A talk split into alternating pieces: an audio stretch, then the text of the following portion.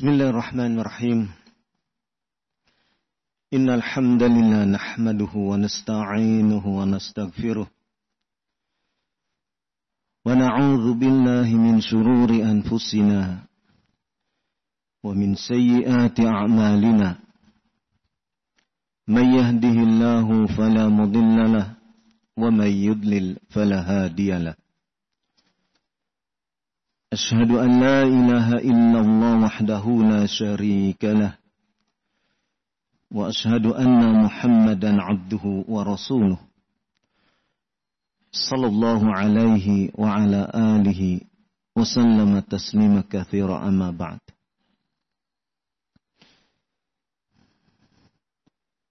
وقال تعالى في القرآن الكريم يا أيها الذين آمنوا اتقوا الله حق تقاته ولا تموتن إلا وأنتم مسلمون Ikhwafiddin azakumullah Alhamdulillah Kita panjatkan syukur kepada Allah subhanahu wa ta'ala Yang telah melimpahkan berbagai kenikmatan Kepada kita semua Beberapa hari yang lalu Ada pernyataan dari seorang pimpinan salah satu ormas Islam yang ada di Indonesia yang menyebutkan bahwasannya Wahabi Salafi itu merupakan pintu masuk radikalisme. Salafi Wahabi bukan menjadi penyebab radikalisme, tapi menjadi pintu masuk. Pintu masuk radikalisme. Pernyataan ini bagi kita merupakan pernyataan yang tidak memiliki dasar pijakan ilmiah. Bisa jadi orang yang mengucapkan ini karena kejahilannya tentang pemahaman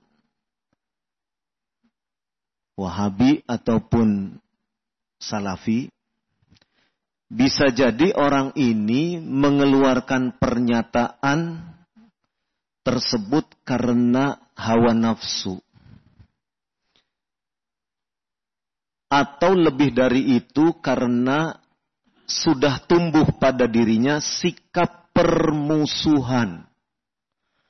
Sikap permusuhan, kebencian, ketidaksukaan terhadap orang-orang yang mempelajari ilmu yang diajarkan oleh Syekh Muhammad bin Abdul Wahab rahimahullah. Atau orang-orang yang menganut pemahaman salafi. Karena orang tersebut menginginkan amaliyah kehidupan sehari-harinya berdasarkan apa yang telah dituntunkan oleh salafus soleh. Maka orang yang mengikuti salafus soleh hingga pada saat ini atau pada zaman sekarang ini disebut salafi. Orang yang mengikuti tuntunan salafus soleh. Siapa salafus soleh? Salafus soleh sebagaimana dinyatakan oleh Rasulullah Sallallahu Alaihi Wasallam dalam hadis yang sahih dari Aisyah radhiyallahu anha, hadis riwayat Al Bukhari, kata Nabi wasallam, khairun nas qarni, thumma alladhina yalunahum, thumma alladhina yalunahum. Sebaik-baik manusia adalah korni pada masa kurunku, pada masa zamanku, zaman Nabi Wasallam. Siapa itu? Yaitu para sahabat radhiyallahu anhum. Kemudian yang kedua generasi berikutnya tsummaladzina yalunahum kemudian orang-orang yang berikutnya generasi berikutnya. Siapa? Orang-orang yang mengambil ilmu dari para sahabat, yaitu tabi'in. Yaitu para tabi'in. Kemudian disebutkan oleh Nabi Shallallahu Alaihi Wasallam, yalunahum. Kemudian generasi berikutnya, orang-orang berikutnya. Siapa itu? Yaitu orang-orang tabi'ut tabi'in. Orang-orang yang mengikuti apa yang diajarkan oleh para tabi'in. Murid-muridnya para sahabat. Tabi'in, murid-muridnya para sahabat. Orang yang mengambil ilmu dari para sahabat Nabi sallallahu alaihi wasallam. Nah, ada dua kemungkinan, minimalnya ada dua buah kemungkinan. Ima dia memang jahil tentang apa itu yang diajarkan oleh Syekh Muhammad bin Abdul Wahab rahimahullah atau dia mengikuti hawa nafsu karena kebencian, permusuhan, ketidaksukaan terhadap orang-orang yang mempelajari ilmu yang telah diajarkan oleh Syekh Muhammad bin Abdul Wahab rahimahullah atau orang-orang yang ingin mengikuti jejak salafus soleh atau yang disebut salafi. Kalau dikatakan orang ini jahil, kalau dikatakan orang ini jahil, sepertinya tidak. Kenapa? Karena yang mengeluarkan pernyataan ini, ya, dia gelarnya sudah profesor. Bahkan gelar doktornya ya, diperoleh dari Universitas Umul Qura, Makkah. Ya. Jadi setidak-tidaknya ia sudah mempelajari tentang apa yang diajarkan oleh Syekh Muhammad bin Abdul Wahab rahimahullah. Ya. Apa itu salafi? Ya. Nah. Nah, apabila kita melihat sepak terjang ya, dari yang bersangkutan, kita akan melihat ya, di satu sisi menginjak-injak orang yang ingin beramal dengan amalan salafus saleh ya, yang diajarkan oleh Rasulullah Wasallam dan para sahabatnya dan para pengikutnya. Ya. Di satu sisi ia menginjak-injak orang-orang atau melecehkan orang-orang yang ingin berpegang teguh kepada salaf. Namun di satu sisi yang bersangkutan justru bermesraan dengan orang-orang Syiah ya, dan orang Nasrani.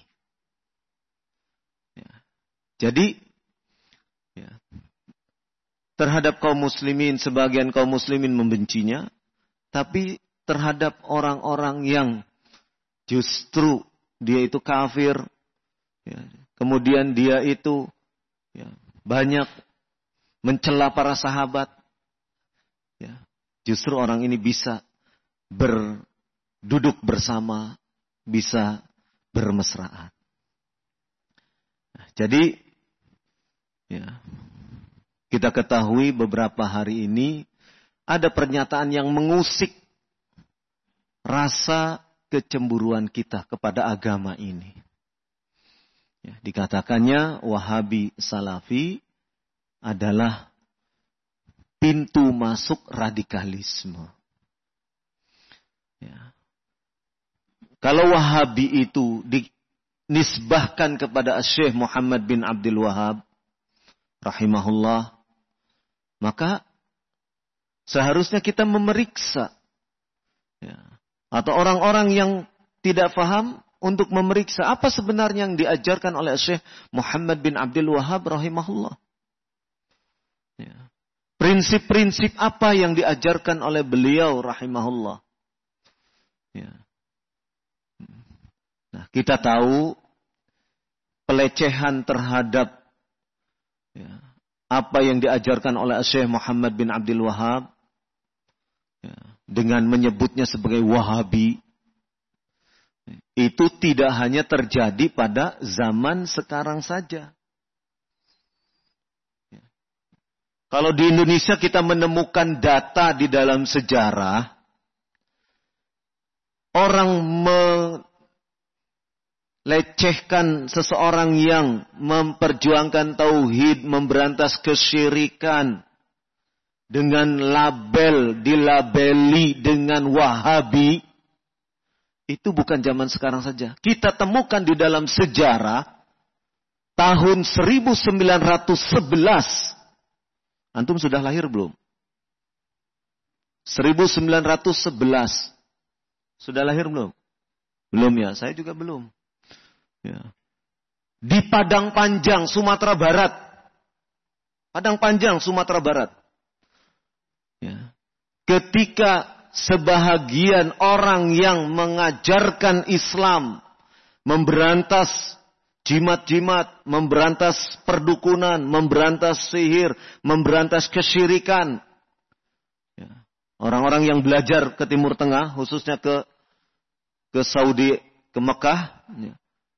Ketika mereka menerbitkan menerbitkan semacam buletin, ya, tulisan, yang tulisan itu menyuarakan tentang tauhid, memberantas kesyirikan.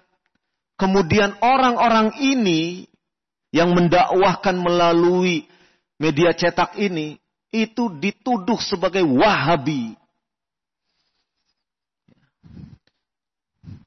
Nah, jadi istilah Wahabi sudah 1911. Ya, sebelum Indonesia ada. Sebelum negara Republik Indonesia ada.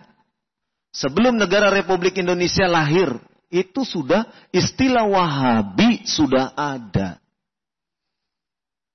Jadi, kalau sekarang istilah itu diulang kembali, ada lagi yang menyebutkan, ada lagi yang mengatakan ini hanyalah sejarah yang berulang. Meskipun pelaku dari sejarah itu ber, berbeda. Sejarah berulang, pelakunya saja yang berbeda. Apa yang diulang? Yang diulang adalah ya, penyebutan-penyebutan Wahabi, Wahabi, Wahabi untuk ya, menjauhkan masyarakat dari pemahaman tauhid, dari pemahaman ya, sunnah, dari pemahaman memberantas kesyirikan, kebidaahan. Dan itulah yang disebutkan oleh orang ini. Kenapa Wahabi Salafi itu dikatakan sebagai pintu masuk radikalisme? Kenapa?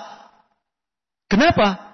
Karena orang-orang Wahabi Salafi ini senantiasa menyebutkan menuduh kepada orang lain bid'ah, menyebut syirik, kafir, dolal, katanya disebutkan begitu.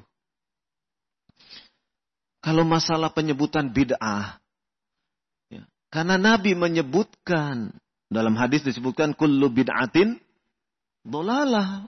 Rasulullah Shallallahu Alaihi Wasallam sendiri menyebutkan tentang masalah bid'ah.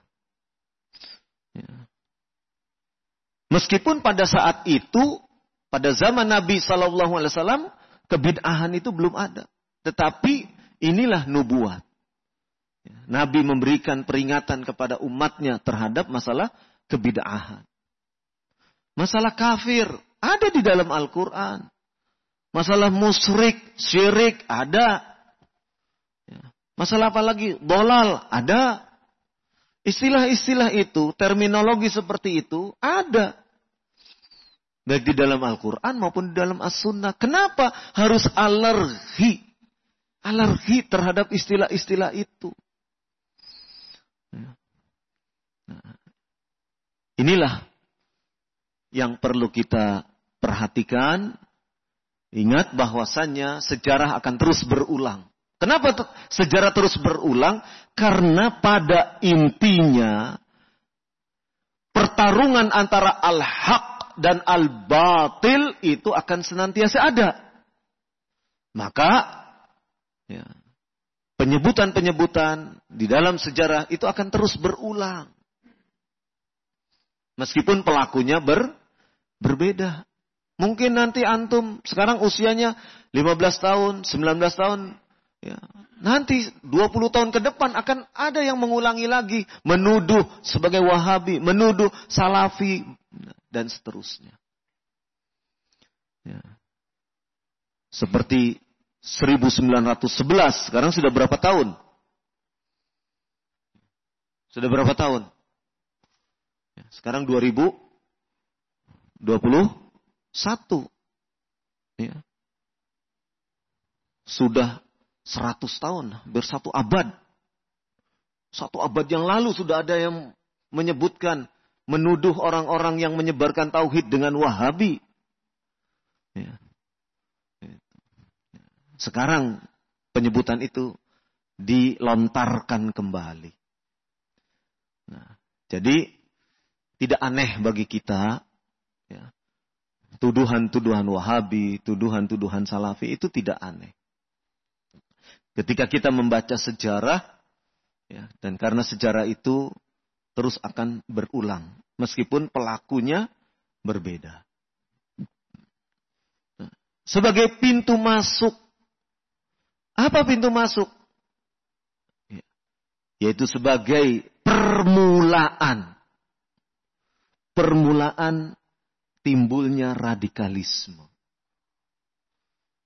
Apa itu radikalisme? Radikalisme di dalam kamus disebutkan radikalisme berasal dari kata radix.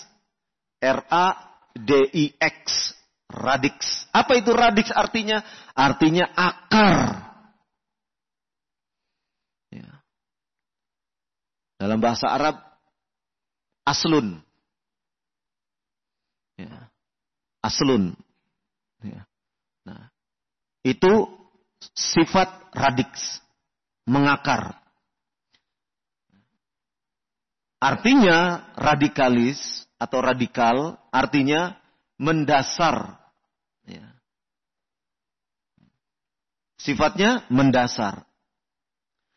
Radikalisme menurut Kamus Besar Bahasa Indonesia, radikalisme didefinisikan sebagai faham atau aliran yang menginginkan perubahan atau pembaharuan sosial politik dengan cara kekerasan atau drastis dengan cara yang drastis revolusi misalnya Menggulingkan kekuasaan, menggulingkan pemerintah.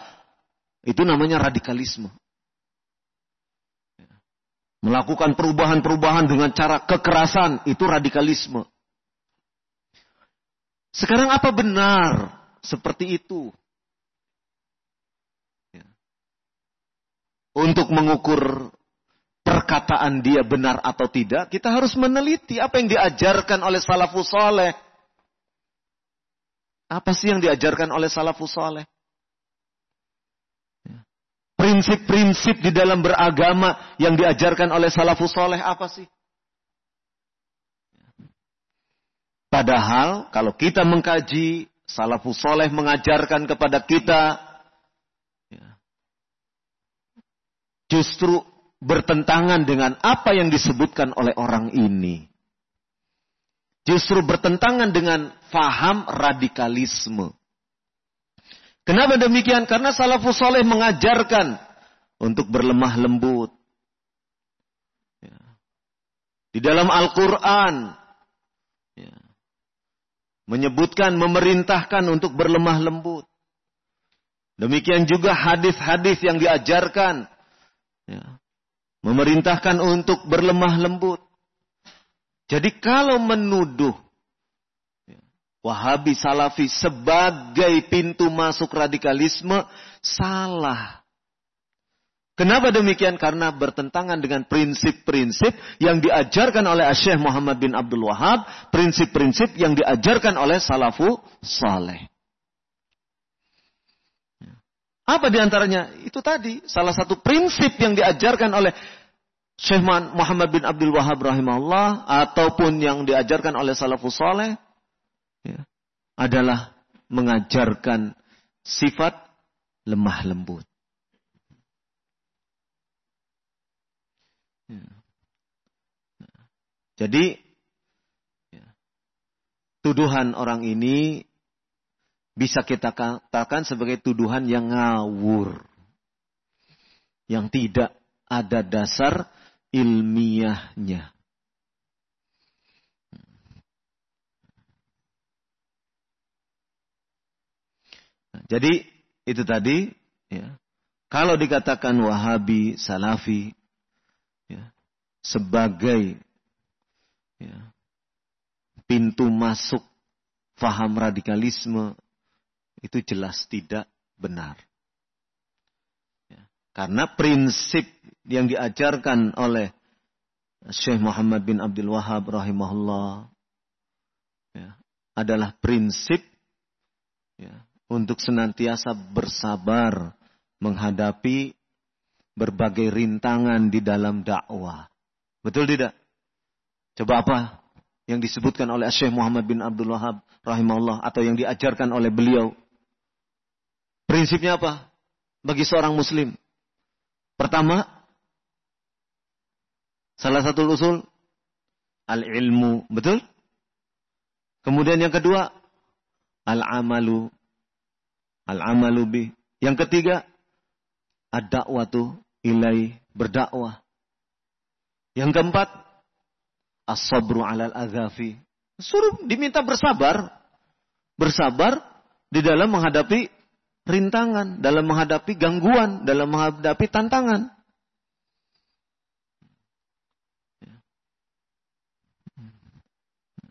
Apakah diperintahkan untuk melawan? Diperintahkan untuk melakukan kekerasan? Tidak. Diperintahkan untuk bersabar. Itu kan yang diajarkan oleh Syekh Muhammad bin Abdul Wahab. Betul? Jadi, kalau kita mempelajari pernyataan orang ini jelas sangat-sangat tidak tidak mendasar. Tidak ada dasarnya. Kemudian, ya, kalau dikatakan bahwasannya ya, Wahabi Salafi adalah merupakan pintu masuk bagi radikalisme. Kemudian radikalisme itu diukur dengan peristiwa-peristiwa yang terjadi pada masa sekarang ini. Seperti apa? Pengeboman.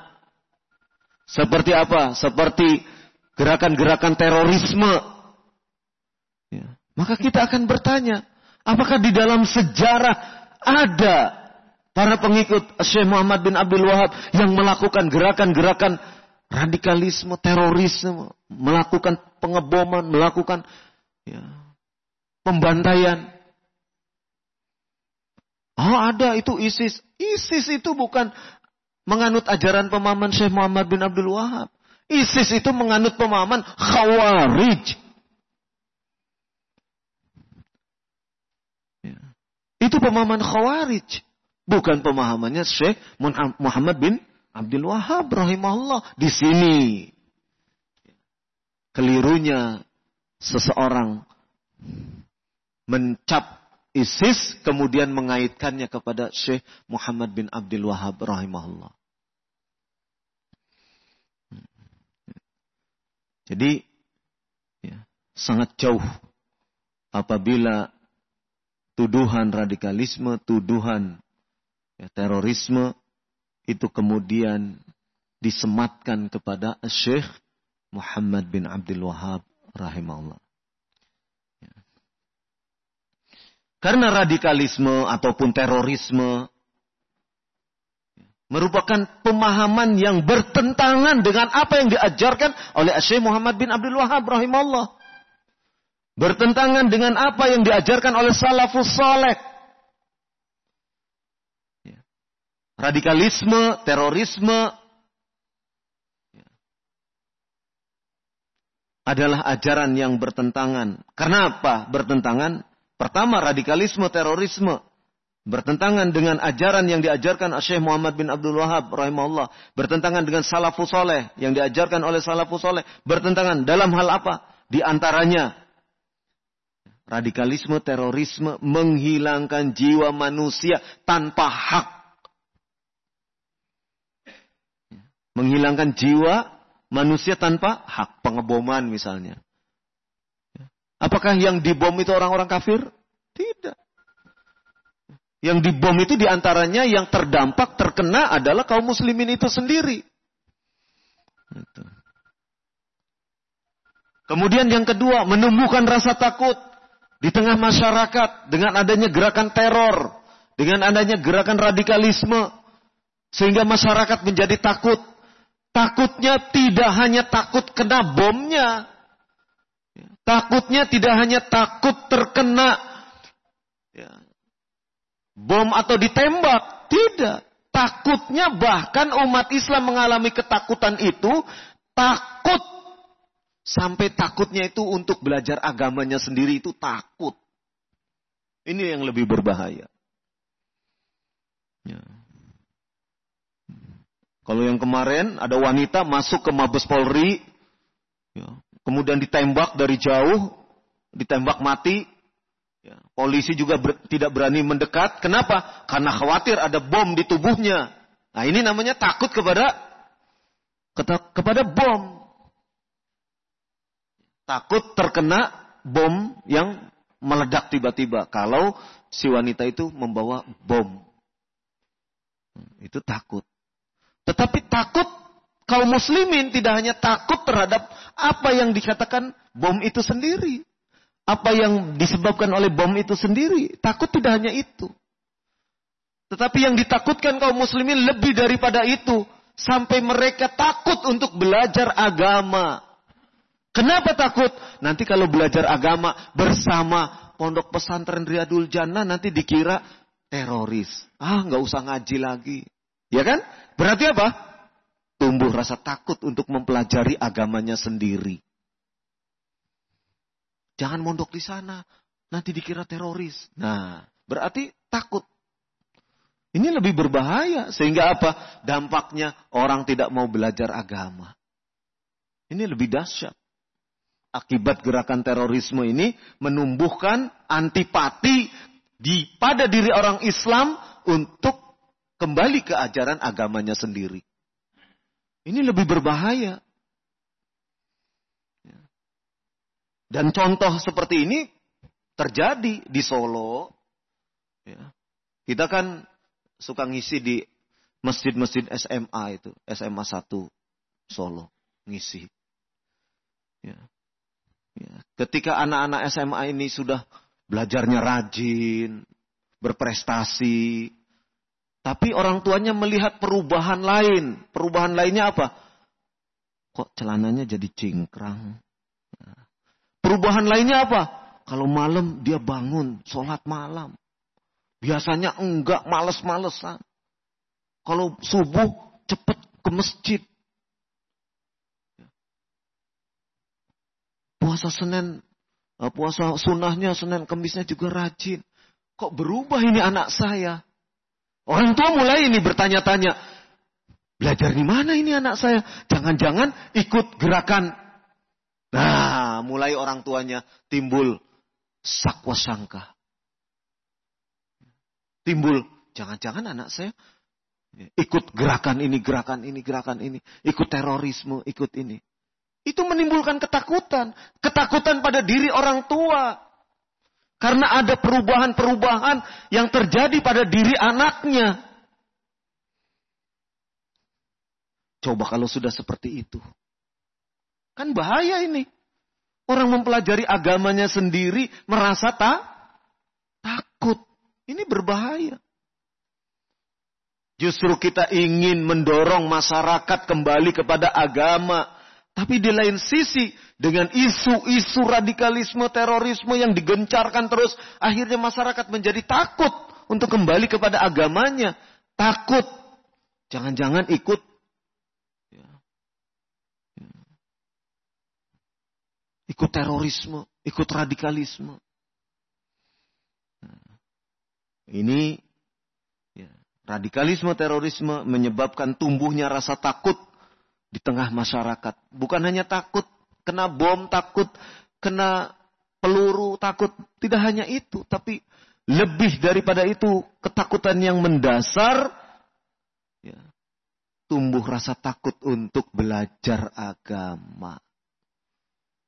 Wah, nanti kalau belajar agama terus pakaiannya berubah, cingkrang, nanti dituduh ini. Ya. Nanti yang wanitanya bercadar dituduh ini. Akhirnya tidak tidak mengamalkan seperti itu. Ya. Nah ini namanya ketakutan di dalam beragama. Ini lebih dahsyat dampaknya. Ya.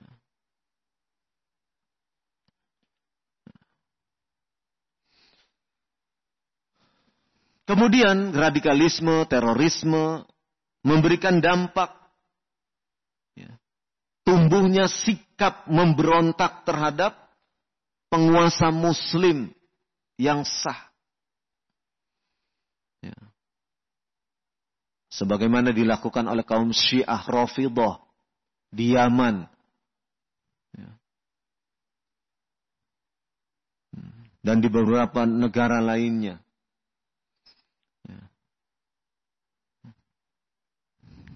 Melakukan pemberontakan. Ya.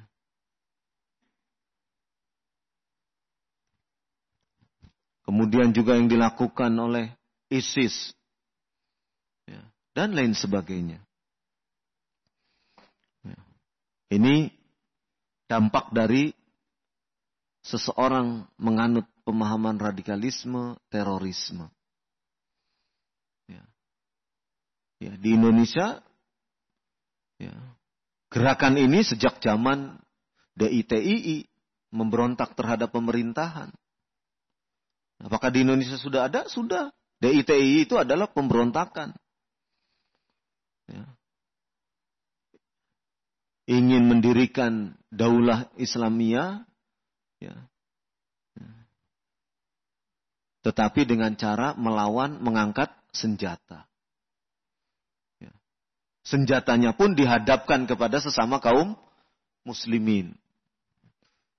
Karena yang tidak bersama mereka dianggap sebagai ya, sebagai orang yang halal darahnya. Ini fatal sekali.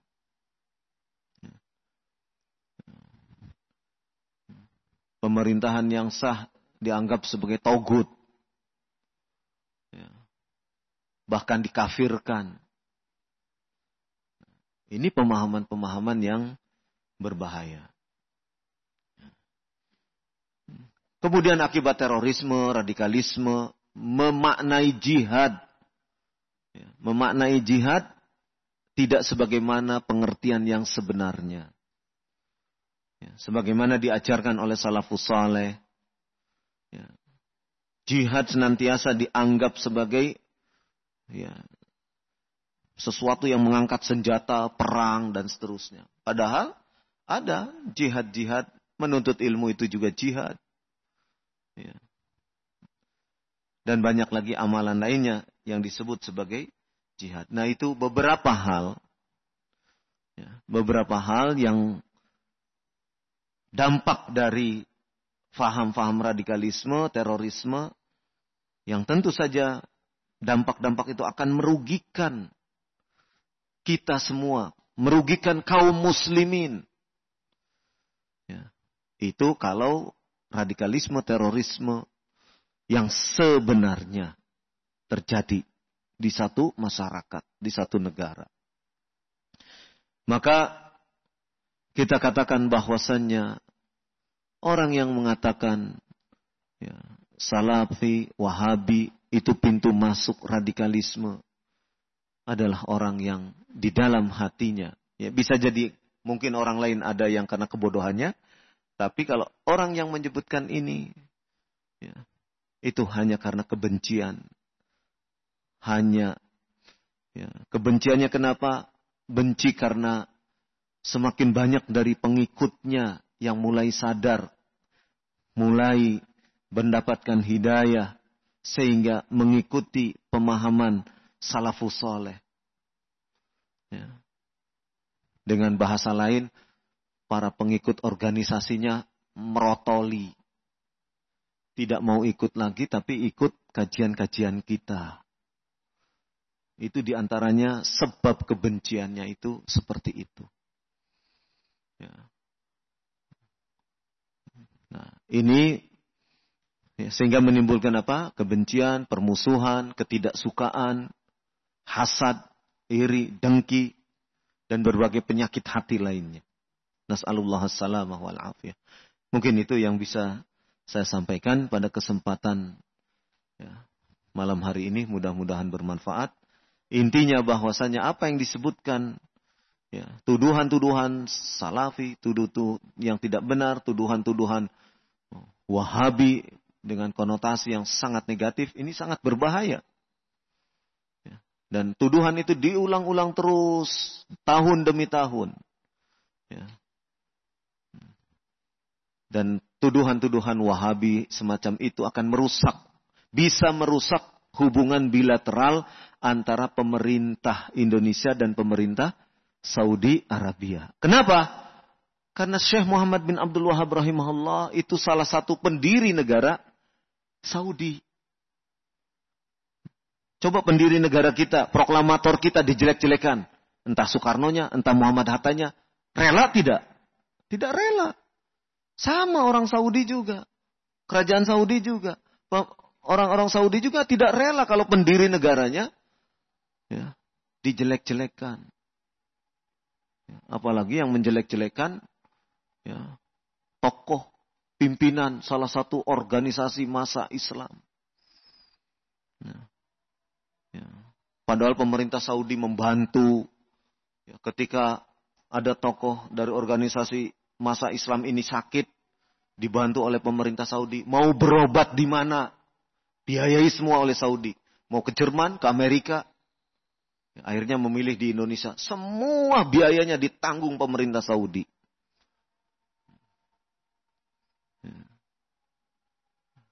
Pemerintah Saudi pun memberikan beasiswa, memberikan bantuan. Ya, tidak sedikit Kenapa demikian? Karena hubungan bilateral antar negara yang baik. Ya. Nah, sehingga kalau tokoh ya seperti Syekh Muhammad bin Abdul Wahab rahimahullah terus dijelek-jelekan oleh sebagian masyarakat mengaku sebagai kaum muslimin Indonesia, ini tentu akan melukai hati melukai pemerintah kerajaan Saudi Arabia. Nah ini sangat berbahaya. Ya. Nas'alullah salamah wal afiyah. Demikian mudah-mudahan bermanfaat. Subhanakallahumma wa bihamdik. An la ilaha illa anta. Astaghfiruka wa atubu ilaik. Wassalamualaikum ala nabiyyina Muhammad walhamdulillahi rabbil alam.